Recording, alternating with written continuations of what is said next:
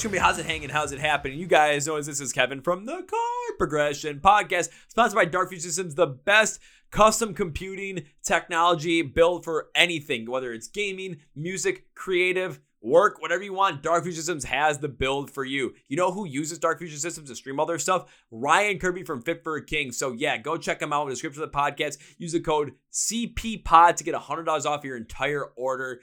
Make sure you go and do it. I got to get you one of those computers sometime soon. Trust me, it's on the way. So, yeah. Now it's time for a feature presentation. We have talked with Cody Frain of A Scent Like Wolves, if not for me, and the difference between before. But he runs the label Theoria Records. And now it's time. Let's dive deep into the whole record label process and why working with a developmental label as a young band may just be the thing for you. Are you guys ready? Let's go! Yeah. Well, well, well, well, well, ladies and gentlemen, boys and girls, listeners of the Chord Progression Podcast. If you checked out our episode with A Scent Like Wolves literally a week ago, you saw and heard this guy talk on the podcast. Why? Because he's the drummer for the band, but why is he back is the real question. Well, the band's label, Theoria Records, is this guy's record label. And we've brought you some of those bands beforehand as well, along with Aphasia, Colony Collapse, the, the difference between, and when they had If Not For Me on, on the label, we brought him on there too. Now that If Not For Me is with Invoke, and he is in the band as well, we brought him back on. So you know this is going to be a good one. We get to talk about an actual record label that is helping push new music into the ears of many. So please welcome back Mr. Cody Frain of A Scent Like Wolves, If Not For Me, and Theoria Records. So, Cody, my man, welcome back. What's going on, man? Always a pleasure talking to you. Thanks for uh, letting me rant to you again. oh, always a pleasure. It. I think that, yeah, this is like maybe your fourth or fifth time on now, literally second time in a week, dude. This is absolutely insane. And now we get to actually talk like about a record label, talk to, to a record label, not just the bands, talk to the actual label, even though, you know, it's still you, but just like, this is wild, man. For sure. Appreciate it.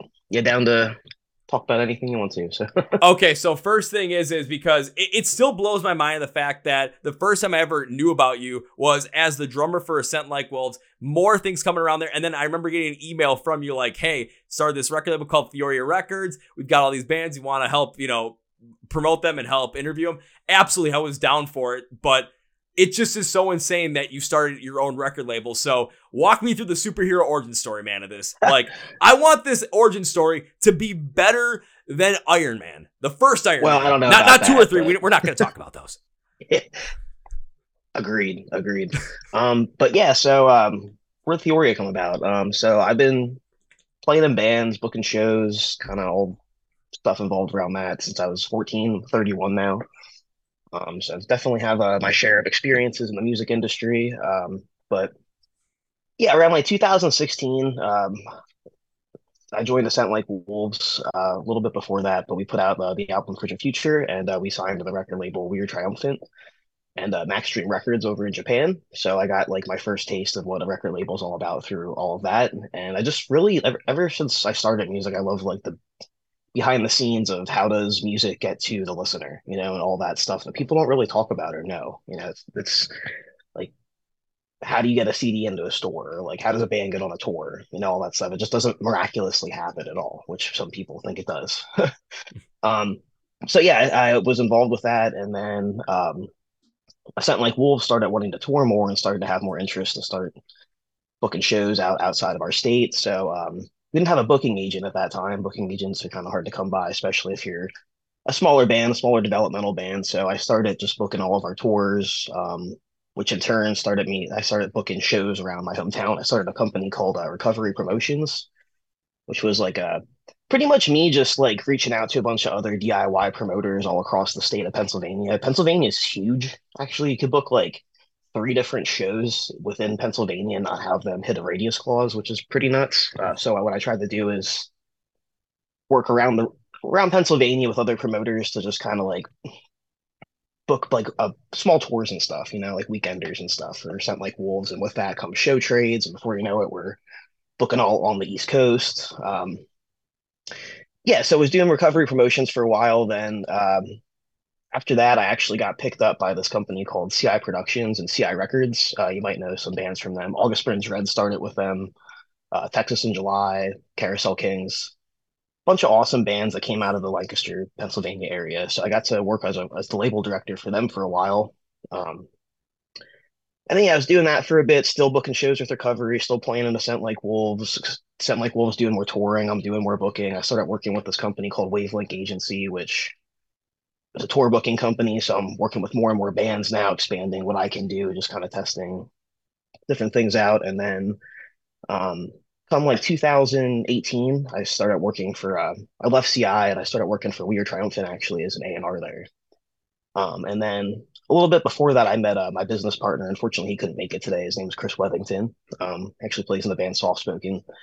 Um, a sick band, but uh, yeah. So him and I were always like really into again like the music behind the scenes and became really good friends. And um, it's like 2020 now. I just him and I started talking about um, potentially making a company for like developing bands, and with that became Theoria Records. Um, so I ended up leaving We Are Triumphant just to end up becoming an imprint label of them. So w- with that is pretty cool because um, I got to use I got to use the Orchard for distribution, which is also owned by Sony. So it went from like starting a label with DistroKid to starting a label with the Orchards and all the power behind all that, which was really cool. Um, so yeah, then this uh, Theoria started in 2021 in June, and uh, we're almost going to be three years old this coming year, and it's uh, pretty crazy how many releases we've had so far. We've had uh, about 24 bands go through the label so far. Right now, 12 of them are active. Um, and mainly it's just, I just, what's cool about Theoria is like Chris and I both have the empathy of an artist. Like a lot of labels and a lot of industry people, I think, lose sight of what the artist actually goes through and all the struggles behind that. Like how hard it is coordinating with a band. Because with a band, you're involved with four other people potentially. You know, it's like a big group project. And with that becomes, you, you almost have to be a project manager, you know? Um, and just dealing with all those different personalities, all the struggles that bands go through. Like Chris and I understand that. We've also been through really awful, shady deals on our own, um, and saw the really bad side of the industry. Um, it's so we just kind of know how to navigate a lot of situations that are like really artist friendly. And we also um, something I didn't like with some of the other labels that I worked with is I didn't have a lot of autonomy to really develop and coach a band and fund a band like I, I wanted to. I was kind of just at the liberty of whatever their deal was. And so what's cool is with Theoria, I got to have my own uh, autonomy to do obviously whatever I want with bands and really develop them, which I would say Theory is more of a developmental label. Like we're not just there to just distribute your music. We're here to coach you. We're here to be a pseudo manager if you need a pseudo booking agent. Like we do PR, we do marketing, we do all that ourselves. And like I have a group chat with every one of the bands. I try to have weekly or bi-weekly calls with them, just especially when they're an album cycle, just to be their full support system. Because both Chris and I know what it felt like to on being on labels and on management teams that didn't really support you like they said they were going to. Just kind of put out your music, you know. Um, so we just try to be a lot more than that. See, now, that makes a lot more sense to me than I initially thought, and kind of resonating that with myself too, because even outside the podcast, you know, I I'm this is not my full time gig yet. I have to preface that with your, you got it, but put that yet in there. But like working in corporate America too, it's I kind of gone through the exact same thing, and I feel like a lot of people listening, a lot of people can resonate with that. Where you know you're in a working environment and you're working for somebody, uh, have a manager or something, and it's just not working out. And there's certain things that you just cannot stand about that. You cannot stand about the situation. You can't stand that, you know, maybe they're not understanding what they you've gone through. And then with my standpoint, now I'm in a different position within the company that I work for, where it's like, yeah, I am leading people. I do have some people that are directly under me. And my thought was exactly like yours is, okay, I've been through this certain things. I've been through these things, especially from your standpoint, you've been through these things that artists have been through. You've gone through all of this and you're going to end up taking the reins and thinking, what can I do that if I was in this position that would help them out? What what can I do that's going to actually have more of an impact than just okay, you know, maybe throw some money at it or just because your deal doesn't have this exact specification, we're throwing you to the wind because we'd rather promote this other band due to the fact that, you know, they're just making more at the moment, even though the band that you're talking about that you want to give more to could make so much more in the future. Again, there's always those different plays there. But the fact that you have this innate and, uh, and mindset and this embedded mindset of the things that you went through and having compassion for the artist as well, especially because when it comes to music, music is art. It's it, it is art without a shred of doubt. And art is an expression of our own human emotion. So when art takes has to be a business side of it too, you kind of got to be able to play both sides of it and knowing where you're coming from as an artist, having that background, you're going to help out so many more bands in the process just by doing that and having that mindset, which is why having Theoria as more of that developmental label that's going to help out these bands is going to make it something that people are going to want to come to, and younger bands are going to want to come to because they're going to hear and see about all the great things that you're doing with the bands that you work with and see them as they continue to grow. Maybe if they go to other labels that are going to be much more of this funding and just pushing them even further than you guys possibly could at the moment. Now, again, I say at the moment because who knows, you guys could become one of those labels in the end too. Who knows? That that's where life goes. But there's this innate feeling that when they work with you, when they come over to Theoria, they're going to be getting much more personalized care from a label side than they would anywhere else. Absolutely. And like I just really want to emphasize like the amount of coaching that goes into all of it. And like with, with artist development, again, it's not like the, the, just putting your songs out. A lot of bands think that as soon as they're signed to a label, they're like done. They're set, you know. The label's just gonna take care of everything. But actually that's that's the artist has to like step up at that point, you know, they have to evolve with everything. And like a lot of that comes a lot of coaching and stuff that they're not used to. Like even now, like bands, like a lot, a lot of a lot of coaching I do recently is just like how to navigate TikTok. A lot of bands don't know how to use the creative outlets like that, and how social media is constantly changing. And um, man, there's band. Something I also see a lot, a lot of times happen with bands is like they'll fall into ruts, and a lot of being like a coach and an artist manager is getting them out of those ruts. It only takes one member to fall into one too, and then before you know it, everybody's all out of whack. Um, I've had it happen multiple times on Theoria too, where I've had to like coach a band out of like the struggles of hell basically and get them back to like realizing that they have an awesome art and people believe in them and they can really crush it if they just put kind of pick themselves up out of this. It's not always going to be fun. It's a, at the end of the day, like you said before, it's like a, it's art mixed with business, you know, it's that fine line there that has to be like navigated properly.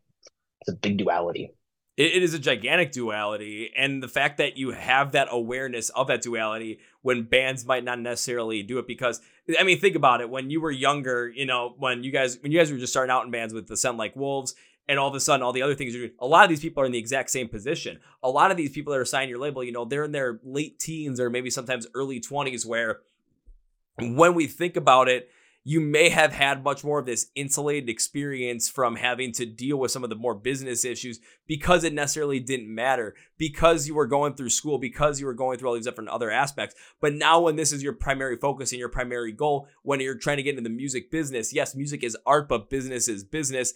You're not as heavily focused in on some of these things because they're just not as interesting. They're not as fun. They're not the crazy, sexy things that we like to do. However, there's something that still needs to be dealt with. There's things that need to be done so that when you get to the beyond a record label, yeah, you're not done yet. It's kind of like you do have to step up because it's you're like graduating to the next level basically in that sense. Now you've got signed to a label. Now you got to step up. It's like, where can you continue to go next? There's a lot of things you might not find interesting about the business side of it, but you have to have the discipline, the wherewithal to know that that's going to come in there. And yes, that can cause people to get in ruts a lot. It's gotten me in ruts with the podcast. I know you probably experienced that yourself as well, not only working with these bands, but from your own perspective. But that knowledge and that understanding of this is where these things come from to help coach these bands back to getting out of ruts while also understanding the fact that you have the music side of the music business, the business side of the music business, and how do we make it so that your product and your music, your art continues to stay as creative and as passionate as possible, continue to be put out there for so many people to support while also still being able to maximize out in the business side. Yeah, absolutely. Um, talking about ruts too, something that I try to coach bands at all the time with is like stop looking at numbers and obsessing over numbers so much, especially on Spotify. Like, yeah, fans don't care about how many numbers you have. They care about your interaction with them and then like what you can give to them, you know, like what they can take away from your music. Um, that's honestly why like is much as I like hated TikTok when it first started came out, I I've like learned to love it in the sense that it's like a great way for music discovery. Like just trying to get bands to navigate that and realize that like it's not just about any it's not it's not any anymore about just creating the best song. It's like how to make a really good song resonate with people and get it out there. And like bands look at monthly listeners as a big thing. monthly listeners aren't real fans. They're a lot of times those are just manipulated through like passive discovery, like all their algorithmic playlists and stuff. Like you could have some bands that have like 300,000 monthly listeners or something not be able to draw more than a couple people outside their hometown. You know, it's just like, how can you take your music and create a fan with it? That's what we really try. How, can you resonate your, your art with somebody else? You know, um, that's something we really try to do with Theoria. And it's, every band's completely different, you know. So what something I love doing is trying to figure out how I can take a band given what, what what is realistic for them, what they can realistically do. Like I mean, a lot of these bands have full time. Jo- they all have full time jobs outside of this. They have like wives and kids. Sometimes they all have things that they have to juggle on top of this creative outlet that they have, and they also have three to four other people with them that also have these different struggles, these different like time restraints and stuff. You know, so you have to take what a band can realistically do and find a way to capture fans. You know, to whether it's them touring, whether it's them not being able to tour so much, you have to kind of figure out creative outlets when things to use with TikTok or like social media to get people engaged. Maybe make a Discord server to resonate with mm-hmm. fans. Like it's all like symptom prescription with different bands. Um, just really finding out what works for them, and it's something that I really love to do with Theoria because um, part of developing a band is really finding out what kind of they can do realistically without burning themselves out because the yeah. last thing you want to do is burn this burn the band out and it's like talk about ruts that happens all the time just because all it's it's it's just really hard to keep up with everything you know like just it, it's trying to take your your passion and uh really get it out to the people sometimes comes with like some drawbacks you know um so yeah something we just really love to do is just like trying to figure out what really makes a band work and uh, what works for them yeah, because the, the world's not a cut and dry place. It's not the same way that it was, let's say, 40, 45 years ago, where it's okay, folks, I'm putting out the best songs and hoping that a label picks you up because it gets to a lot of the point in time where, you know, when people got signed to a label, that's when they made it because now you've got the financial backing behind the music and they're going to take care of the rest. But now in today's day and age, it's completely different due to the amount of competition that is out there in terms of other bands trying to compete for everyone's attention. It's not trying to like it's best best way is right. You're trying to compete for everyone's attention. What's going on on social media because you're the ones that have to create it. You have to be marketing on that aspect as well. And in terms of streaming, of course, I, as much as we don't want to have to look at Spotify numbers or monthly listeners, it's something that at times we do have to look at and be aware of due to the fact of how we know how different not only other la- some labels but also venues and you know talent bookers how they take a look at that and take some of those as much more true because the reason behind that in my personal opinion is due to the fact that it is a tangible number that they can they can rank people in and they can order and it makes sense in the mind of people. So that's where i kind of take a look at it. However it, it, it is tough when you have so many other issues that you are not issues but other responsibilities. You know full-time jobs wife and kids um, you could be taking care of a different family member. It's just there's a lot of different things in life that are making it tougher due to the fact that we do have more responsibilities and we have to wear many more hats, not only as uh, an artist or band, but any kind of creative has to do stuff like that. So it, it's it's tougher when you have to try and be perfect at so many different things and stand out in so many different ways.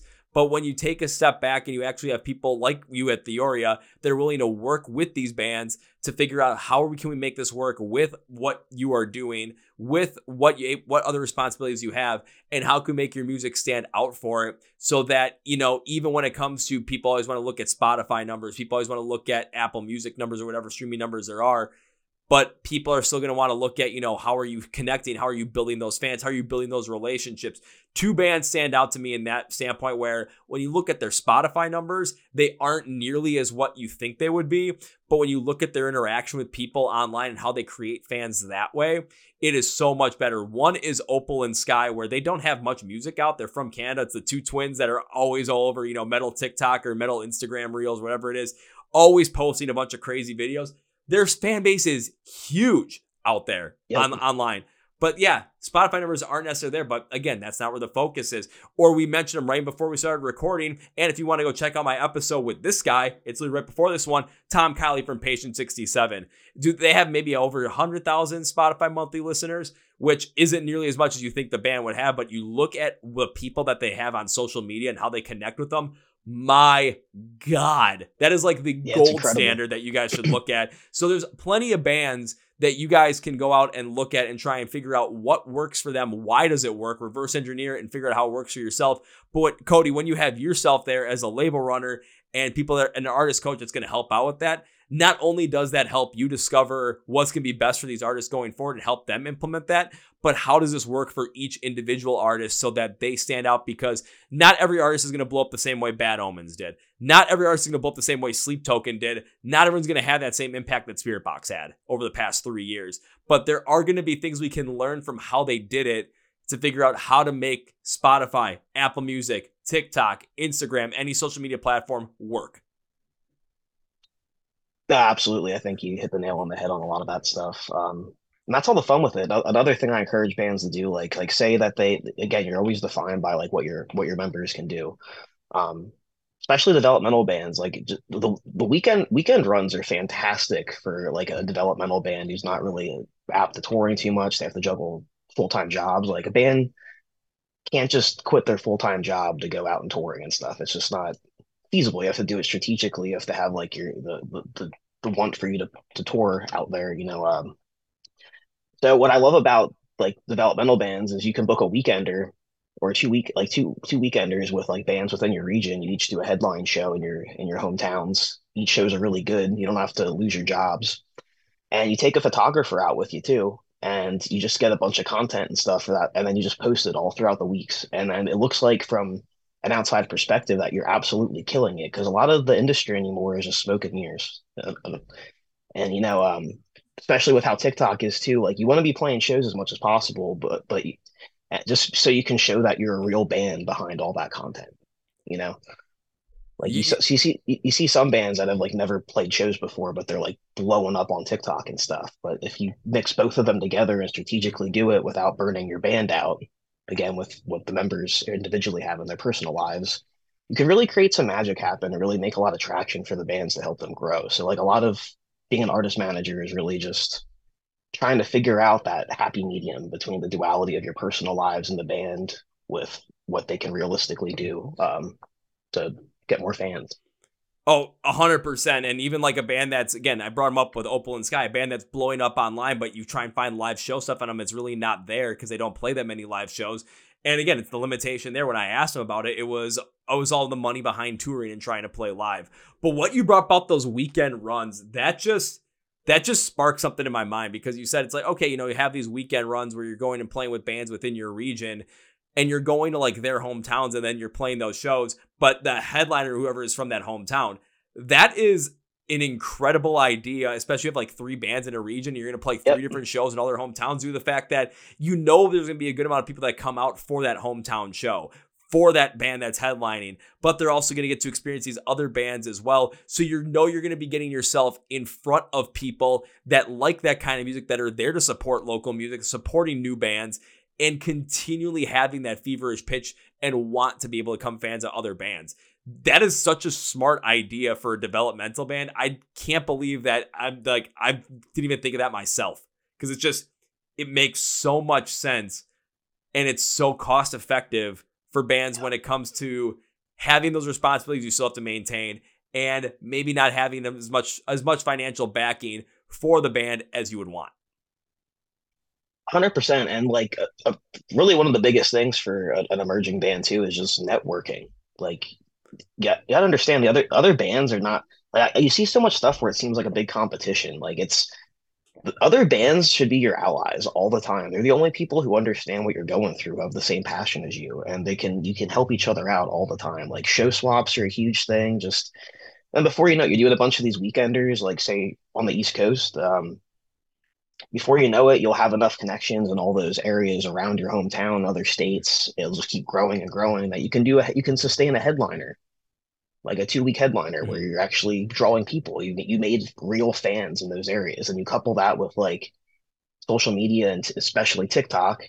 Before you know it, you've created more and more fans. Another thing I always try to coach bands to is to be humble and engage people. Like you're a performer, not only just on stage, but now on the whole landscape of social media as well, you know? And if somebody makes a video for you on TikTok, go into those comment sections and start talking to the people in the comments. Like, just most people most people on TikTok, they, if they see that you're in a band and they like your band a lot, they, they don't know that you have a full time job, do all this other stuff. That you're mm-hmm. looked at as like a famous person. So when you like, it's ridiculous sometimes, but so like when you make a comment back on some of those posts, like you, you made that person's day. You made a whole fan there. You gave them an experience. You know, then they're gonna go follow you on all sorts of outlets. It's it's insane how powerful a 45 second clip on TikTok can be anymore. You know, it's just but it's also all about the bands to go in there and make the most of it. Yeah, because we've seen bands have those viral moments where they just pop off, but then nothing really comes of it. And the big question is why. And one of the main things I see is just like, okay, you didn't capitalize on the like the fan engagement aspect of it. Of course, there are bands that I've seen that have absolutely capitalized on the fan engagement yep. aspect of it, and they have really gotten a lot of traction. Patient 67s. Patient 67 is a great one. Yeah, Catch Your Breath one. is another fantastic example that when Dial Tone got big on TikTok and see what oh, they're yeah, doing. That, that I mean, I mean, literally in, in in March and April, they're going out supporting Breaking Benjamin. Like, like that, I did see that. That is crazy. Like um, that's wild. Congrats.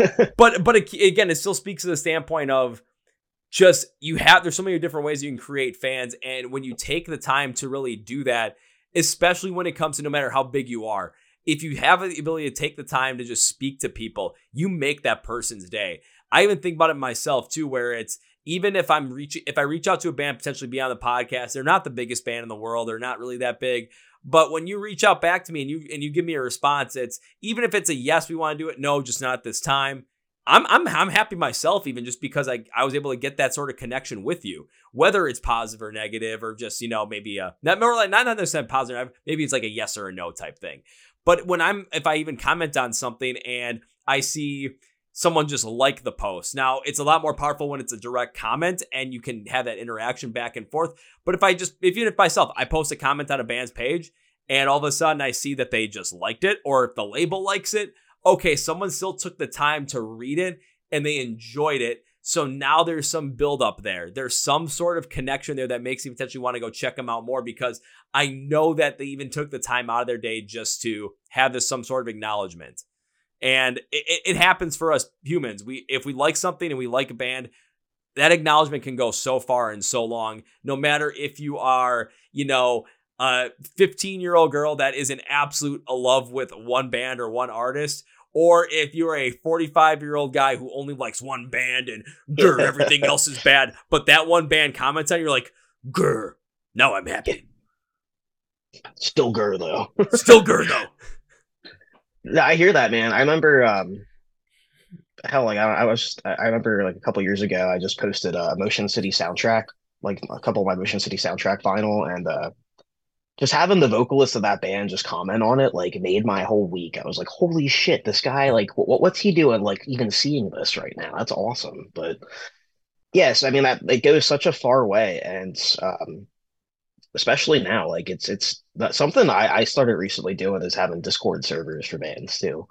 And just seeing how like a local community can thrive like that, just all centered around just like the like for a band is just crazy to me. Like we live in one hell of a time to really get information out there and really like connect as over a, a, passion, you know, over a hobby or something, and or a band. You know, it's crazy, and uh, yeah, bands just really have to capitalize on that if they really want to start succeeding with stuff. There's just so much competition now in the sense of how many bands are releasing stuff. Um, you really just have to find that niche and grab hold of it, and really just be able to connect. Yeah, and when we bring about competition too, because like we said, you know, other bands are going to be your greatest allies throughout all of this. But we and it's not like a competition where you're just trying to beat down some other band. It's what what we mean by competition is there are so many bands that are trying to put out music at this exact same mm-hmm. time right now. And there's music that comes out every single day, and every single Friday is New Music Friday. And if you're like, an, if you're a metalcore fan and follow uh, Mr. Alan Harrington, aka the Red Herring, on Twitter, just every Friday you see a list of what bands are releasing new albums that day, new EPs, new songs, and dude, you it's insane. Like, the dude puts threads of like nine, 10 tweets together of just bands, and it's like this is nuts. Yep. But that at that point, you see how many people are releasing music, and the thing that you're competing for is like the attention of people in that moment because everyone only eh, we can all like different bands. We can all like a number of bands. I went to 52 shows last year and oh, Jeez. only two of them I got to see my favorite band of all time. So that's that's that's 50 shows that I went to where I like a lot of those bands, but none, but they're not my favorite. So I can I can you know expand my bandwidth there. But during the day, if I'm listening to something, I have to take time to listen to this stuff. So you're competing for that time for that discovery. Once you get that time for that discovery, now it's okay. Now you're opening up and everything. And a lot of people have a lot of time to be able to do some of this stuff. But with how many people are releasing music, you got to find a way to just know that you got to break through that point in time to get to that discovery point where people are able to want to check you out and know that you're there and hit that button, whether it's on streaming, whether it's on YouTube, or whether it's just that like button on Facebook. And as and even a social interaction like that where, hey, they discover you, they comment on something, and you put a comment back, not just a stock comment, not a stock comment, a genuine comment.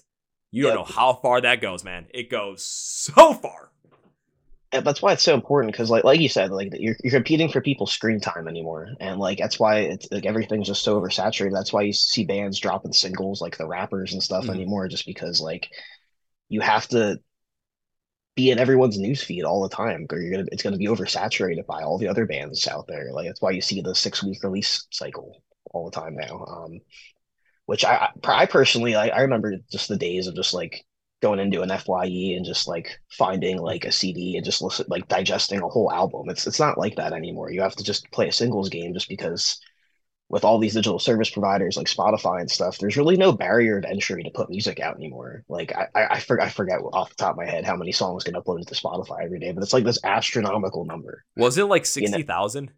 It's something like absurd. it's ridiculous, but there's no barrier of entry anymore. Like you don't even have to have a band to put music out. You don't have to have like a level of production quality anymore. You can just put as much music out and then pitch it to a curator, which gets pitched this to the top of the line music like bands out there. You know, like it's this, it's all the same. It's all the same platform. So you have to constantly make something that is unique to yourself and find a way to reach fans that way. Um, yeah, there's just absolutely no barrier of entry anymore. So you have to find what really makes you special and stand out. Uh, don't get me wrong. I do love the fact there's no barrier to entry anymore because then anybody has a chance to get their music out there. We're not Absolutely. beholden to certain gatekeepers of labels, of radio DJs, airtime, anything like that. But you know, without that barrier to entry, now there are other issues that end up coming into play. And the big issue is, is again, if there's sixty thousand songs uploaded to Spotify every single day, Take that times by seven. That's 420,000 songs on average a week. So you're trying to compete with not only the new stuff, but uh, there's a lot of people out there that are just curmudgeons and they don't want to hear anything new if they're past the age of like 23. So yeah. you got to try and find a way to break through to them as well. The barrier to entry is gone, but now you're not just competing to try and get that airplay that's going to be forced into people. You're trying to find that, you're trying to break that like barrier of how do I compete with these other bands for that screen time, for that stream time? How do we get to the point where we're the ones that people are trying to select or the ones that are being popped up by them? And of course, being able to reverse engineer the Spotify algorithm or Apple Music algorithm, being able to figure out what's going to hit on YouTube, Spotify, app, or anything, or uh, YouTube's TikTok, Instagram, whatever it's going to be. That's a huge key. But always, I remember we brought up some of the Scent Like Wolves too with your with your episode back there it's not about trying to make music that's just going to hit on those platforms because it's going to sound shallow. It's find a way to take your art, your creative, your passion, and figuring out what you can do with that passion and how you can make that work on some of these platforms as well. Because once you take that passion out of there, you take that art out of there, you take the music out of the music business and you're just business, trust me, those ruts and the burnout is just going to last longer and potentially be permanent. No, absolutely, and that's um, it's really something I look for in Theoria a lot. It's just like a, a couple things. Like I, I, want like really good production quality, so a band that like understands like, hey, I have to can we again compete for screen time with all these other giant bands out there. Like I have to have just as good as production quality as them. Um, but also I just I, I, want like bands that I can believe in, you know, and mm-hmm. and with a lot of that becomes not just what the band can do, but how they are as individual people, you know and a lot of that comes with a lot of personality that reflects on their art too. So it's just really cool to um, just find some of those bands that really just kind of have like the full package. They have the drive behind it. They're willing to listen to the coaching behind everything. They're willing to adapt and they're humble about the whole thing and just overall enjoying their craft. I think the yeah. worst thing that I find is when bands do burn out and when they start to resent their art that they created just because of all the stuff that happens in the business and the industry behind it, or just uh, you see on social media, everybody just talks about their wins. Nobody ever talks about the losses, the many, many, many losses that took to get to that one win. You know, so I always tell bands too, like if you're like really burnt out, just like stay off of social media for a little bit. Like you're, you don't need to see these these big numbers games and people just talking about all how all their numbers are really big. That's not healthy to engage in all that stuff. Just like take a break from it and just overall enjoy the art that you created or or even when it comes to the social media side too you're absolutely right everyone posts their wins i remember i took a look back at like even my facebook stuff too yeah i looked at facebook for this one to see what my top posts were for the year and of course with the top almost they were like positive and everything but I took a look at the ones that I, I didn't speak about things that were so positive. I didn't speak about the wins. Speaking about the losses specifically, and I had two posts that I spoke about the losses on. Those two were two of my 10 top posts of the year. The only two that I spoke negative on were the two of the top 10. And the reason was because, in my opinion, is when it comes to everyone speaking about their wins and the numbers, we're all used to that. We're all conditioned to that. Yep. And it's social media. It is the highlight reel of, of of life, basically, or what people want you to see. It's like it's their it's your highlight tape that you're trying to get when you're trying to you know get recruited by a college coach, eh, so that you can't say, "Oh, it was my knee," or "Coach didn't send in my tape," stuff like that. But if you post some of the negative stuff too, and this is what you have to you have to make sure you're comfortable with this too. When you post stuff that isn't as highlighty or as well, doesn't necessarily have that positive feel to it, maybe it's like, okay, this is the reality of where the band is right now. Or from my standpoint, it was this is the reality of where the podcast was, and I'm actually struggling with this. Like this ain't going well. Being open and honest about that actually did better. And I think it's due to the fact that now people see the reality behind it. It's Absolutely. not all smoke and mirrors. It's not all just win, win, win, win, win. When people see that there is actual struggle behind it, now you start to create more of this realism behind it because it is real. And people get behind that because when we like think about it, people love fiction, people love fantasy stuff, people love a lot of that but people also love reality TV, even though a lot of it's made up because of the feeling that it is real. But when you get a lot of real true, tri- tr- uh, true crime, true crime documentaries, because they happen, when you have that truth behind there and people can actually get behind and say this is truthful, they connect with it so much more deeply that you just want to be a part of it and you want to go for it. Now, do you can you experience burnout? Do you potentially want to go off social media sometimes? Yeah, and sometimes that's absolutely healthy. But I'm also saying where it's if you want if you're just posting all your wins, okay, I get it. But maybe sometimes maybe post about a loss that was there. Because it adds so much more realism and connection to the fans as well. Yeah. We all go we all go through losses ourselves as fans. If we see a band that's potentially going through something like that and they post about it, now we connect with that even more. We resonate with that even more. And there's a passion behind it. And you're not just speaking about your struggles or losses when you're singing your songs or you're creating your music. Now you're actually putting them out more of them. They're more in a less metaphorical sense than what you would with your music. Yep. And, you know, everyone loves a come up story too. Mm-hmm. You know, I mean, like everyone wants to see how you like people can relate. Like, I love the connection stuff you put in there. Like, it's, it really is all about connection, resonating with people. And like when you can show that you're a real person behind this band that people look at on like this pedestal, a lot of times it just really resonates with fans too. And honestly, all some of the best lessons I've ever learned in life are when I've crashed and burned, like on stage or with a business. Or my, my, God, I've failed so many times as a drummer. Like I've had my whole drum set fall off a stage. You know, I've had like, like it just completely end the show. You know, I've had like our our samples break in the middle of the show, or like shoot the click track through the crowd, or just like terrible things that like but you know like you're defined by how you come you, overcome those situations and grow from them. And i like really like working with bands who can have like a bad experience like that but grow from it and see some sort of benefit from that experience that they had. Like i know me every time something bad happens like that to me i'm just like i'll be driving home gripping my steering wheel just like i'm never going to let that happen again. You know i have to do this much better or like wow this didn't work this way. How can i pivot or think differently to make to overcome this or to make this situation just again that never happen again. Yeah, experience. Um, so yeah. I was oh, experience is the mother of all learning, man. It, it really is because even from yep. my standpoint as well, 2022, took a look at everything just financially, I realized that I had spent $11,000 trying to promote the podcast in different ways and none of it worked out. Now that's a huge yeah. chunk of change. And when I actually admitted it to myself, it's like, okay, I'm not going to let that happen again. And then to try and make the podcast even better for 2023, I spent even more money of my own, but I put it in different ad- avenues. And I'll, I'll, I'll, this is the best way to put it. I started the year with just 650 subscribers. I ended the year with over 4,000. So hell yeah, man, that's definitely awesome. definitely looking at. I'm like, okay, I learned from that standpoint too. You know, gripping the steering, like I'm not gonna let that happen again. And having the motivation and understanding that experience is gonna be the mother of all learning. Of course, I don't want every single band or every single artist to have to go through a big financial hit like that. So also learn from our learn from our stories, learn from our experiences.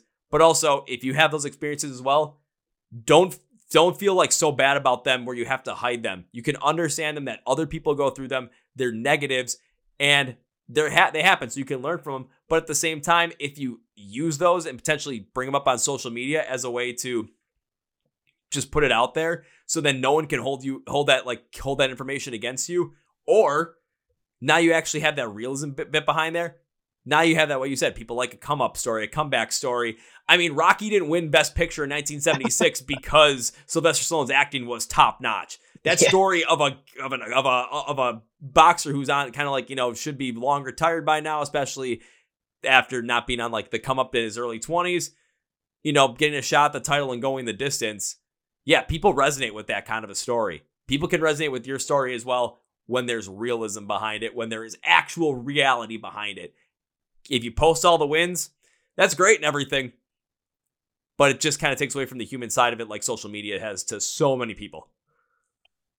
Yeah, and that's why it gets discouraging, just because nobody really posts that. They just post their numbers all the time and stuff. Um, but again, just like I was talking about with like like do, like booking weekenders and stuff, and mm-hmm. just like it's all about networking with other bands. Like we talk about competition all the time, but like I want to emphasize too, those bands are they've gone through the same experiences that you have. Most of them all have, you know.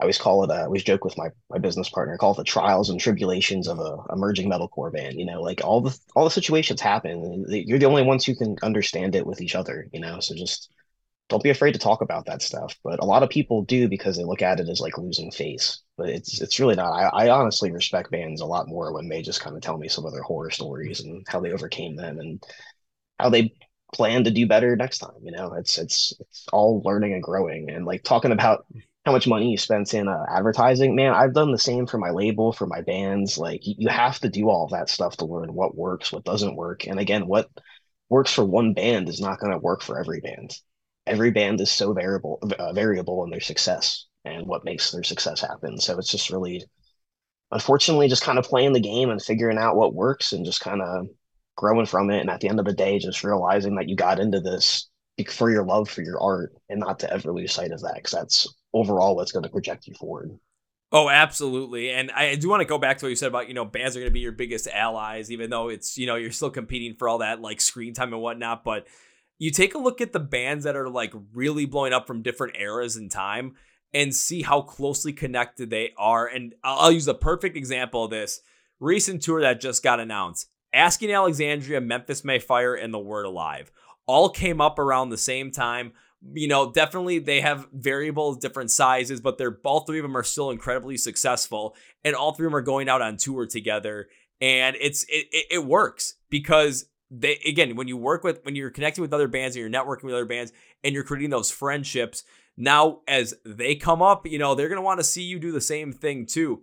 All of a sudden say one band starts really gaining traction and they're gonna go on like a regional run or something you know, if if you're tight with them and you're constantly working with them, promoting them and everything uh, as a, as a band yourself, you might get to go tag along too. And all of a sudden now you're going on this tour as well. Might not be the headliner, but you're going to still be playing in front of people that you could potentially change to become your own fans. And uh, what's the phrase? A rising tide raises all ships. Yeah, if we're if we're rising, you know, what's going to bring everybody else up. Again, take a look at the past. Use specifically use 2022 and 2023 the rise of Bad Omens and Sleep Token has put yeah, more Jesus. eyes and ears on the rock and metal genres than any than any other moment in the past maybe 15 to 20 years. And I know Bring Me the Horizon's doing a great job with that too. but no one, no, nothing's had that much of an impact over the past 10, 20 years when radio DJs and tastemakers kept saying rock is dead, rock is dead, rock is dead, than what these two bands have done the past two years. Absolutely. I mean, just another uh, another band to throw in there. I think that's incredible. Was uh, Lorna Shore? Like their Oh, rise yeah, yeah. is ridiculous. Like seeing them play at like Coachella and stuff. That is that would have been if you would have told me that like I don't know like five years ago. I'd been like, no way. You, you throw Knocked Loose in there too. Knocked Loose is the exact yeah, same thing. exactly, dude. That, that's absolutely insane. And it's just yeah, you see like Billie Eilish standing behind the scenes at like a Knocked Loose show and stuff. Like that is seeing pop tr- and transcend with metal is cra- look at Spiritbox's Yep, cover with yep. uh with Megan Thee Stallion. That was crazy. Like I would have never checked that off on my bingo card, you know? yeah, cra- crazy. Was it something that I'm like, oh, Megan Thee Stallion and Spiritbox? Do I really want to check it out? It's like personally for myself, might not be what I would check out, but the worst thing I could have done was to damn it and bastardize it and say it was not good because there's be a lot of people that want to go check it out. You know what? Wh- What's my place to tell people, oh no, don't go check it out because there's some artist on there that I'm not a big fan of? No, no, no. Ch- check it out because what might happen? T- You might like it. All of a sudden, as Megan Thee Stallion fans, you might like Spiritbox, see what they have. Now you're gonna go check out more of their stuff. Oh my God, we've got more people Yep. coming into rock and metal. Oh dear Lord, this is such a terrible thing. Come on, Yeah, the really? gatekeepers will hate all that, but you know what? I, I hate when people like bash on that kind of stuff. As soon as I saw that, I was like, this is such a huge win for rock and metal. Like, I don't care all the publications that say it's not, or like people bash on Demi Lovato for trying to get into rock and metal. Like, let that happen. It's just going to allow more people to digest metal and hard rock. Yeah, even Um, even like when MGK tried getting back into pop punk in like Yeah. 2020, it was like I looked at him like you know, there's a lot of people that had opinions on it, and I was still on the belief I'm like, you know what, just let him, just let him try. If it's something that doesn't go well, okay, whatever. As a gatekeeper, you're still going to be happy about that. But if it's not, you know what? More kids are going to end up jumping into this because they like that sound, and they're going to check out the other stuff that's going on around there. That's how you guys all got into this genre too. There was one band or one artist or one moment that started out for you why not continue on with that? Because that's how we're going to continue to grow the genres so we don't have to consistently hear that rock is dead or metal is dead or whatever people are saying. Yeah, hundred percent. They're always going to say something's dead, but absolutely, and and like the the genres need to innovate, and by doing so, they almost have to have more genre blenders. That's why I love seeing like a lot of dark pop or uh, dark pop put into music, like uh, hell, like this, like Sleep Token. I think Mhm. Sleep Token really transcended and changed some boundaries and how people listen to music. So it takes a lot of like dark pop influences, and it's more digestible to people who aren't just going to listen to progressive metal all the time. You know. it made it a little a lot more tangible to a huge audience of people or like MGK getting into pop punk like that really innovated the area of like emo rap and stuff you know like like Spotify teardrop playlist like it's just all those it's just the new version of pop punk you know it's it's it's great I also hate when when people like trash on bands like Bring Me the Horizon for like changing their sound up a bit like I don't want the same album over and over again but like if you look at what Bring Me the Horizon did they're always on like a whole like level above everybody else. And like bands even to this day are trying to replicate like their old albums. You know, they're just like and that that's awesome because what that does is it innovates the genre every time they come out with a new album, basically. It's incredible. Per- It's it's progression. I'll say pretty much, yeah. Perfect example of it is literally Bring Me the Horizon, starting with Sempiternal. Because Yep. w- Sempiternal, there's like that, that's like a junction point when it comes to metalcore between pre Sempiternal and post Sempiternal because of what they did on that album. And then, you know, adding more behind it, more of this arena rock style with That's the Spirit. They got much more experimental with Amo, which personally I did not care for. But then, of Yeah. course, you know, I knew there was still some stuff there for me when they came out with the first post human EP with Survival Horror. My God, I love that thing. I was like, yeah, let's just keep this rolling. And the more you let bands get, more we don't gatekeep bands and have let them continue to innovate, the better off these things get. That's when we get Bad Omens coming out with the Death of Peace of Mind. That's when we get Lorna Shore going off and turning deathcore into something much, much more excitable around the world. And then you have other bands that are like Sorry Prevail come in and add more to it. Then you get something like what Sleep Token did, where I still see people all the time say, oh, this isn't metal. They just gatekeep it. I'm just like, you know what? We have been be- people like even especially as gatekeepers. You've been begging for new stuff, and you've been Yeah. begging that you know people like we don't want to constantly see Metallica take over. And when they found out that uh, Take Back Eden was streamed 100 million times more than 72 seasons, and they're like, "Well, Sleep Token isn't real metal." what the? What more do you want? What, what more do you want anymore? You know, like I, I I hate talking about genres with people. Like even just trying to define what metalcore is anymore. It's like you, are gonna get people say that like Knocked Loose is metalcore. You're gonna get people say that Killswitch Engage and like Chimaira are the only metalcore. Then you got like Hmm. it's metalcore singing and screaming. And you have some people are like, nah, there can't be any singing and all. It's just like ridiculous. It just just enjoy music, you know. Post hardcore is another one. Trying to define that with people is just nuts. I, I kind of look at like if I try and define it like tangibly for people, like what do I think metalcore is, what post hardcore is, like I couldn't do it. But you, if you Yep. let me listen to something, I'm like, okay, there's certain elements that I can just sonically feel. I'm like, okay, this is where metalcore comes. This is where post hardcore comes in. So it's I look on the good old metalcore and post hardcore subreddits, and whenever they bring up a band, there's always people, this isn't metalcore. I saw Yep, a huge exactly. one on the metalcore subreddit of people just going crazy uh, trying to figure out if Ice Nine Kills is metalcore or not. And they're like, oh no, not since 2013. All this new stuff is just crap. I'm just like, it's all just a gimmick. You know, I, I hate that stuff too. It's I'm like just like, obviously the gimmick really? is, is like it's it's worked for them to transcend their sound that you loved to everybody now, and now that's probably why you don't like them as the gatekeeper is because you don't like that they're so popular now. It's just Yeah. like I don't know. You can't please you can't please everybody. yeah, even going Talking like, about the, oh, go I'm ahead. sorry. I was just gonna say, talking about something that really burns bands out too, and like I, it took me a long time to get like deal with this. Is just trolls on the internet. Like people are absolutely ruthless. Like um, for instance, just a, a scent like wolves. We got a comment on our our new video. We have this, in my opinion, a beautiful animated music video. Like somebody hand drew all the stuff. it's like an anime, and the comment was, "I am." Unreasonably angry that Marcus Vick doesn't look like Marcus Vick in this anime. it's just like that's what you took from this sol- this awesome piece of artwork right here, you know? Or just like I don't know, I'll like run ads on bands and just like some of the comments you get on there where it's just like trash. Like it takes it's it's that, that that you just said trash to somebody's art that is just like honestly incredible. It's like what kind of person are you to do something like that? So but you see it it's it's so much. Like there's so many trolls out there that I, I see I see my bands that I work with get burned out all the time where they'll like send me a screenshot and be like, yo, what should I say about this? Like I have this whole thing planned out. And I'm like, don't say anything about the comment. Just let it go. Or people are that's what they want you to do, you know? Something I've been trying to coach fans to is taking a negative comment and turning it into a Mhm. fan. Which like trolls aren't expecting you to just be like, hey man, I'm sorry you think this is trash, but like thanks for checking it out. Appreciate your feedback. What um what have you been listening to lately? Like they, they get completely taken back by that. I had one person I did that too, and they were just like, you know what, man, I'm sorry I posted this. I just woke up and was in a really bad mood. Um, been really into the new um Slaughter to Prevail album, you know, and I'm just like, Cool, there you that- there you know, right away you you took a really negative experience that could have just made two people arguing back and forth look ridiculous and made it into a positive fan. Yeah, it's like there's there's really three ways you can go about it when it comes to a troll comment. If you know it's a troll comment, one is just completely ignore it.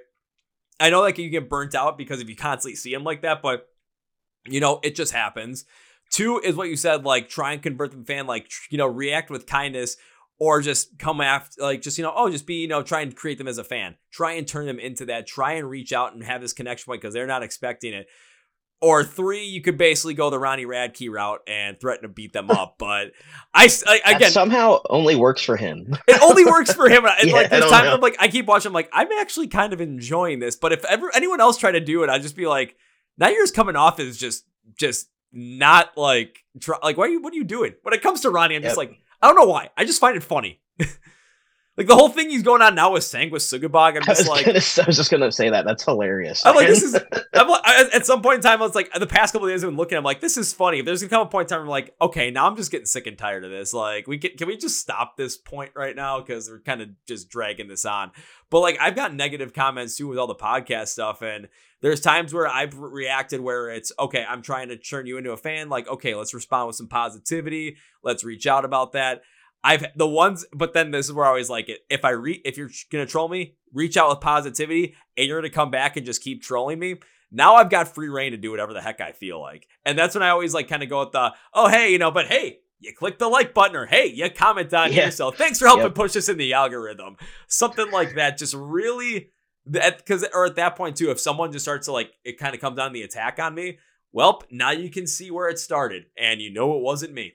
So yeah, and it makes them look like the asshole in the comments. Then you know exactly an outside perspective. But if you argue back with them, you both look like idiots. Yeah, yeah, yeah. You don't want you don't want to go full on and argue with a whole like go on and argue with a troll or argue with someone like that because then people are going to constantly be looking at it. And again, like Hannah brought up with the Ronnie Radke Sanguisugabogg thing. At first, I'm like, okay, this is kind of funny, but now I'm at the point where I'm like, this just keeps dragging on and on and on. Like, come on, guys, let's let's let's wrap this up. I'm getting sick and tired of this because I do listen to a lot of Falling in Reverse. I have had Sanguisugabogg on the podcast before, and it was like that's awesome. I'm like, come on, guys, can we just um bring this to a close at some point and not have me see this every time I log on to Instagram or Twitter?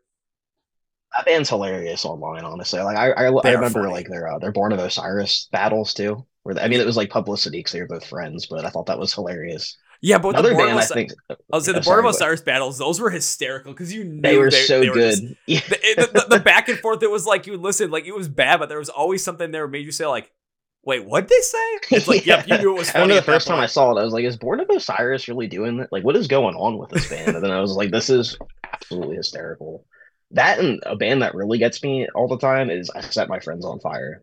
they are hilarious. What I they did with when we were young fest yes so funny. That was that was top notch just taking the i the uh, website web, yeah, website so web, web, address and just having it sent back to theirs. And then when they were offered like hey can we buy it back? It was like no. Yeah. and then they got put on the festival for it anyway. Yep. it's like no that's what i'm talking about. Yeah that, that definitely was uh was great but that was too okay. Okay, Cody, I got two more questions for you. I know you know what one of them is, but I'm going to start out with a different one. Cool. Shoot. so the first one is is okay. You're you know I know everything that you've gone through. I, when it comes to Theoria, everything that's you've done everything there that you're doing right now, which is absolutely fantastic. There's a lot of bands you're working with, but I know you spoke about, this, but I want to give like the absolute like sound bite to this so people can understand this. So, what is the importance for a younger developmental band to work with someone like you? What's that importance like, or what's that importance for? Um, it's just especially not just saying a record label, but we'll just say like a like a, a developmental coach. I would say too. That's what like Theoria like. We're again, we're not just a label that just distributes music. We're here for do whatever you need us to be and really get you to that next step. Um, the importance really is to just kind of like take you to that that next level and just kind of have somebody there that's there to tell you based upon what you have and what your, the, the, personalities of your bands and what or uh, band members are like how you can really get to that next step. Um whether it's like the weaknesses in the band and like building them up like if it's like just if you have to get better with social media like we're here to coach you on social media. If it's like you need help with tour booking and getting out there it's that kind of stuff. Um with release planning and release management there's a lot there, there's a lot that goes in with that. Um it's really just about being able to take advice, um, just knowing knowing your worth too. Like I mean, the bands are always just like, I need a booking agent, a label, and a manager right now. Well, you, you might not need all those three right now. Like you, if there's nothing to manage yet, there's you don't need a manager. You know, you have to really build on all these things and know your place and grow with it. Be humble on where you're at with stuff. And um, yeah, a lot of that just comes with like just taking advice and just like knowing what you're looking for as a band and ultimately what you want. That's normally my first conversation with bands is like, so what are your goals in the next year?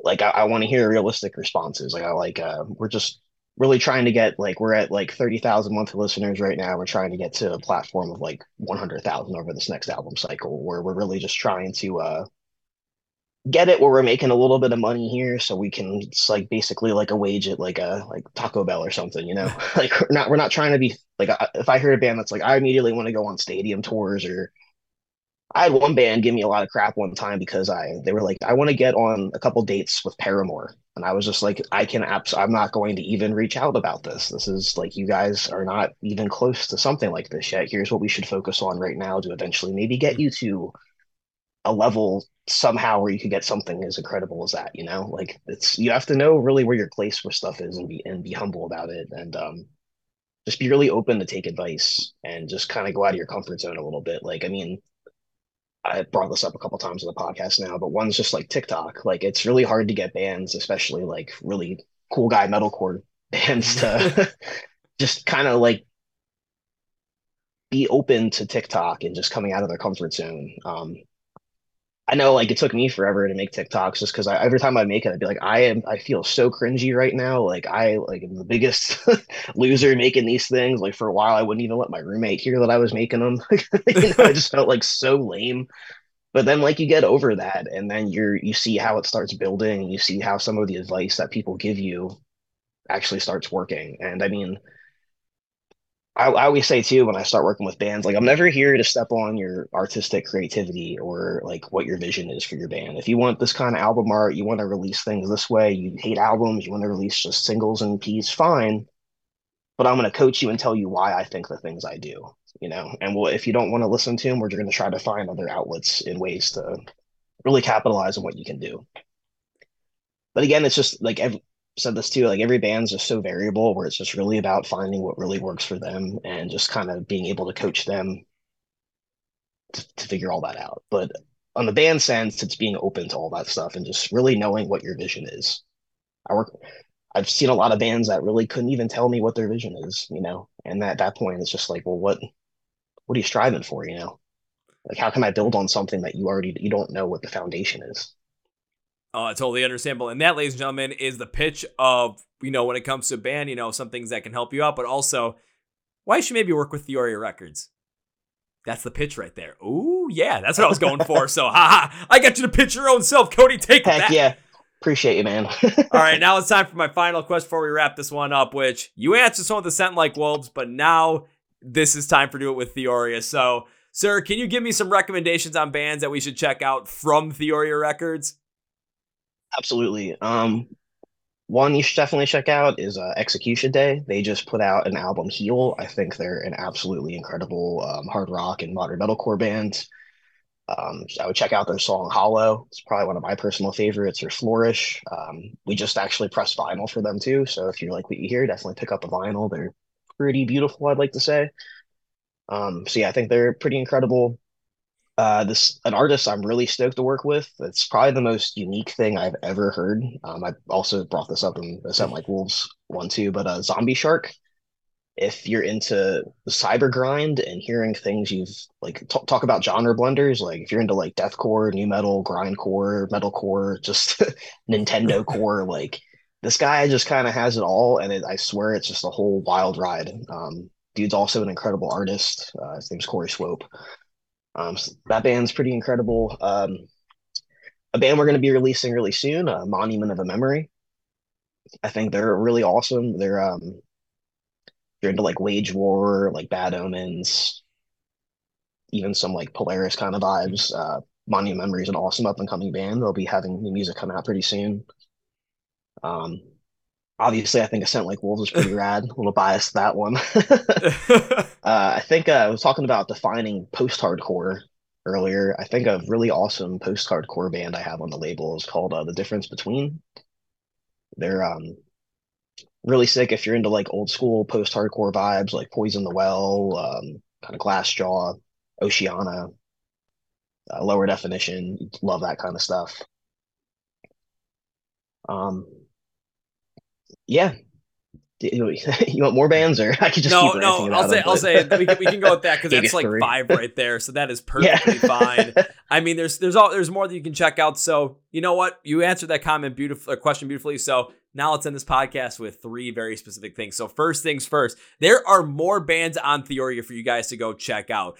I will have not only a list of all those bands in the description of the podcast, but I'm also going to have the link to the Theoria Records website down there for you so you can check them out, know where to go to connect with all of them and where you connect with the label online as well. Because, of course, Cody, I know you're going to be promoting all these bands as well. It's going to help everyone stay in the know when it comes to all these great bands. And for the ones that are about to release stuff or getting ready to release stuff, Cody, this is also my pitch. Please send them my way because I want to do my part two with a podcast just like this with all of them. So make sure you do that. I'm going to have a link description of the podcast for all you guys. So go and check those out. Secondly, of course, man, you know what it's like. You know what I was going to say. I did this with a scent like wolves, but it just keeps coming. I don't know how many rounds I owe you at this point. I'm just gonna end up bringing. The, I'm just gonna bring the whole case and be like, let's get trash, buddy. It's yeah. on me. I mean, I mean, maybe we'll do it on a whole. Maybe we'll do it on a tour bus, the back of the van, or you know, sit in the back of the venue shooting dice or something. Who knows what we're gonna do? But I'm bringing the beard. That's all I know. Appreciate the hell out of you, man. And Cody, once again, man, thank you for taking the time. I really appreciate it. I'm glad I got to do this with you, not only with the Scent Like Wolves, but also in the past, the difference between with if not for me, and now with Theoria Records as well. This is fantastic. Of course, I know I'm bringing you back at some point in the future. I'm going to see you live at some point. I, at least I hope it's this year. But if I don't, it's got to be sometime next year. Got to make it happen. So this can't be goodbye, my friend. This is, I'll see you later. See you later. Appreciate you. Well, folks, an interview with Cody Frain from Theoria Records, and now it's time for Kevin's final thoughts. So this was cool because actually he talked to Cody about the record label that he runs, as we have brought many bands on the podcast from there before. A Scent Like Wolves, Aphasia, Colony Collapse, the difference between uh, when If Not For Me was on label before they moved to In Vogue, even though we have had If Not For Me on since they've been with In Vogue. Uh, there's a couple other ones that I do want to bring on the uh, and two, and I brought up to Cody. Zombie Shark being one of them. Monument, Monument of a Memory, Execution Day. Just watch out. I think Poltergeist has been on the podcast too, but we're going to be bringing more of these bands on too because I want to continue to support local music, support new music, support regional music, support national music. Just keep us promoting because this is how we get to know all the great new bands. But what Cody had brought up about the importance of being a developmental label makes a lot of sense because there are so many bands out there that think that getting to a like signed to a label is the end all be all of it. But let's take a look at a lot of the things that have happened. There have been bands that have gotten on labels, of course, recently that have had a lot of success. But we have seen a lot of bands talk about how the label process and being under a label is restrictive, doesn't allow them to do certain things that they're able to do or want to do, and they have to wait until their contracts run out. We saw that with Nonpoint with them starting 361 Records, their own record label. We've seen stuff like that happen. We've seen bands go completely independent because they don't want to be part of that process anymore. We've seen While She Sleeps do this as well, especially back in 2021 with the Sleeps Society album. Now, why is it important to have these developmental ones? A couple of reasons. One, because of course they're not going to be dealing with the biggest bands in the world, which of course we all know you want to get up to that point. But this is going to help you out in terms of getting to know the record process, working with a record label, but also having, like Cody said, the most important thing from his standpoint, why you should potentially look at Theoria as your first record label, if you can pitch him, if it's going to work out, is he's going to be there as a coach, not only as someone who is helping you along, who is going to give you the necessary feedback you need, whether it's positive or negative. At the same time, he understands exactly what you're going through as a band, not only as a band member himself in a band that is not on the label, but as a band member who is on the label at the exact same time as well.